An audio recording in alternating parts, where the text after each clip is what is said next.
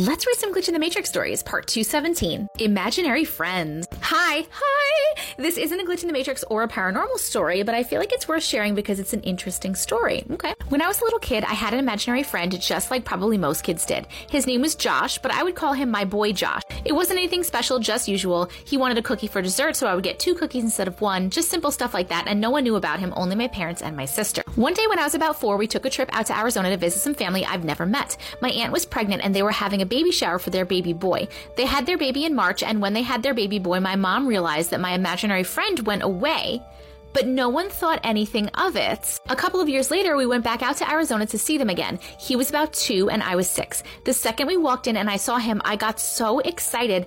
I turned to my mom and said, Look, mom, it's my boy Josh. Oh, My mom was shocked because she never told me his name. I told her that it was my boy Josh, my friend from two years ago. Her and my aunt were confused about why I thought he was my imaginary friend. Fast forward about five years. I'm 11 years old. It was Thanksgiving, so we had everyone over at our house. Josh was seven years old now. We were sitting at the dinner table getting ready for dessert, so I asked for a cookie. Josh turned to me and asked me if I was going to ask for a cookie for him too. He got upset and said, but she used to always ask for a cookie for me. My aunt and my mom looked at each other, and my mom asked him when I've done that. He said that when I was four, I used to always ask for a cookie for him after every dinner. I turned to my mom and I said, I told you, this is my boy Josh. My mom and my aunt were so confused and asked him questions about that time, and he answered every answer correct. I never told him any stories, and neither did my parents. To this day, me and him are very close. I see him all the time. It's our family's favorite story to tell, but it's still confusing for all of us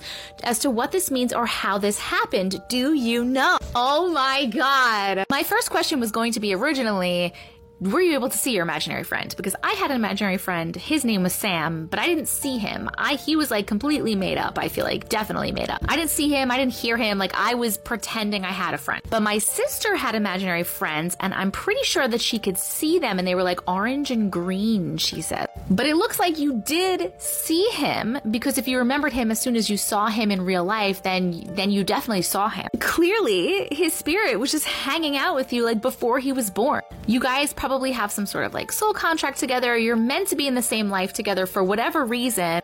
And I don't know why he'd be hanging out with you before he was born, but apparently he was, uh, there has to be a reason for it. The reason I don't know. I'm not sure. If anybody has any ideas on the reason, let me know. But I definitely feel like that was his soul just like hanging out with you before he was born. And then you guys could like actually hang out. That was a really cool story. Thank you so much for sharing.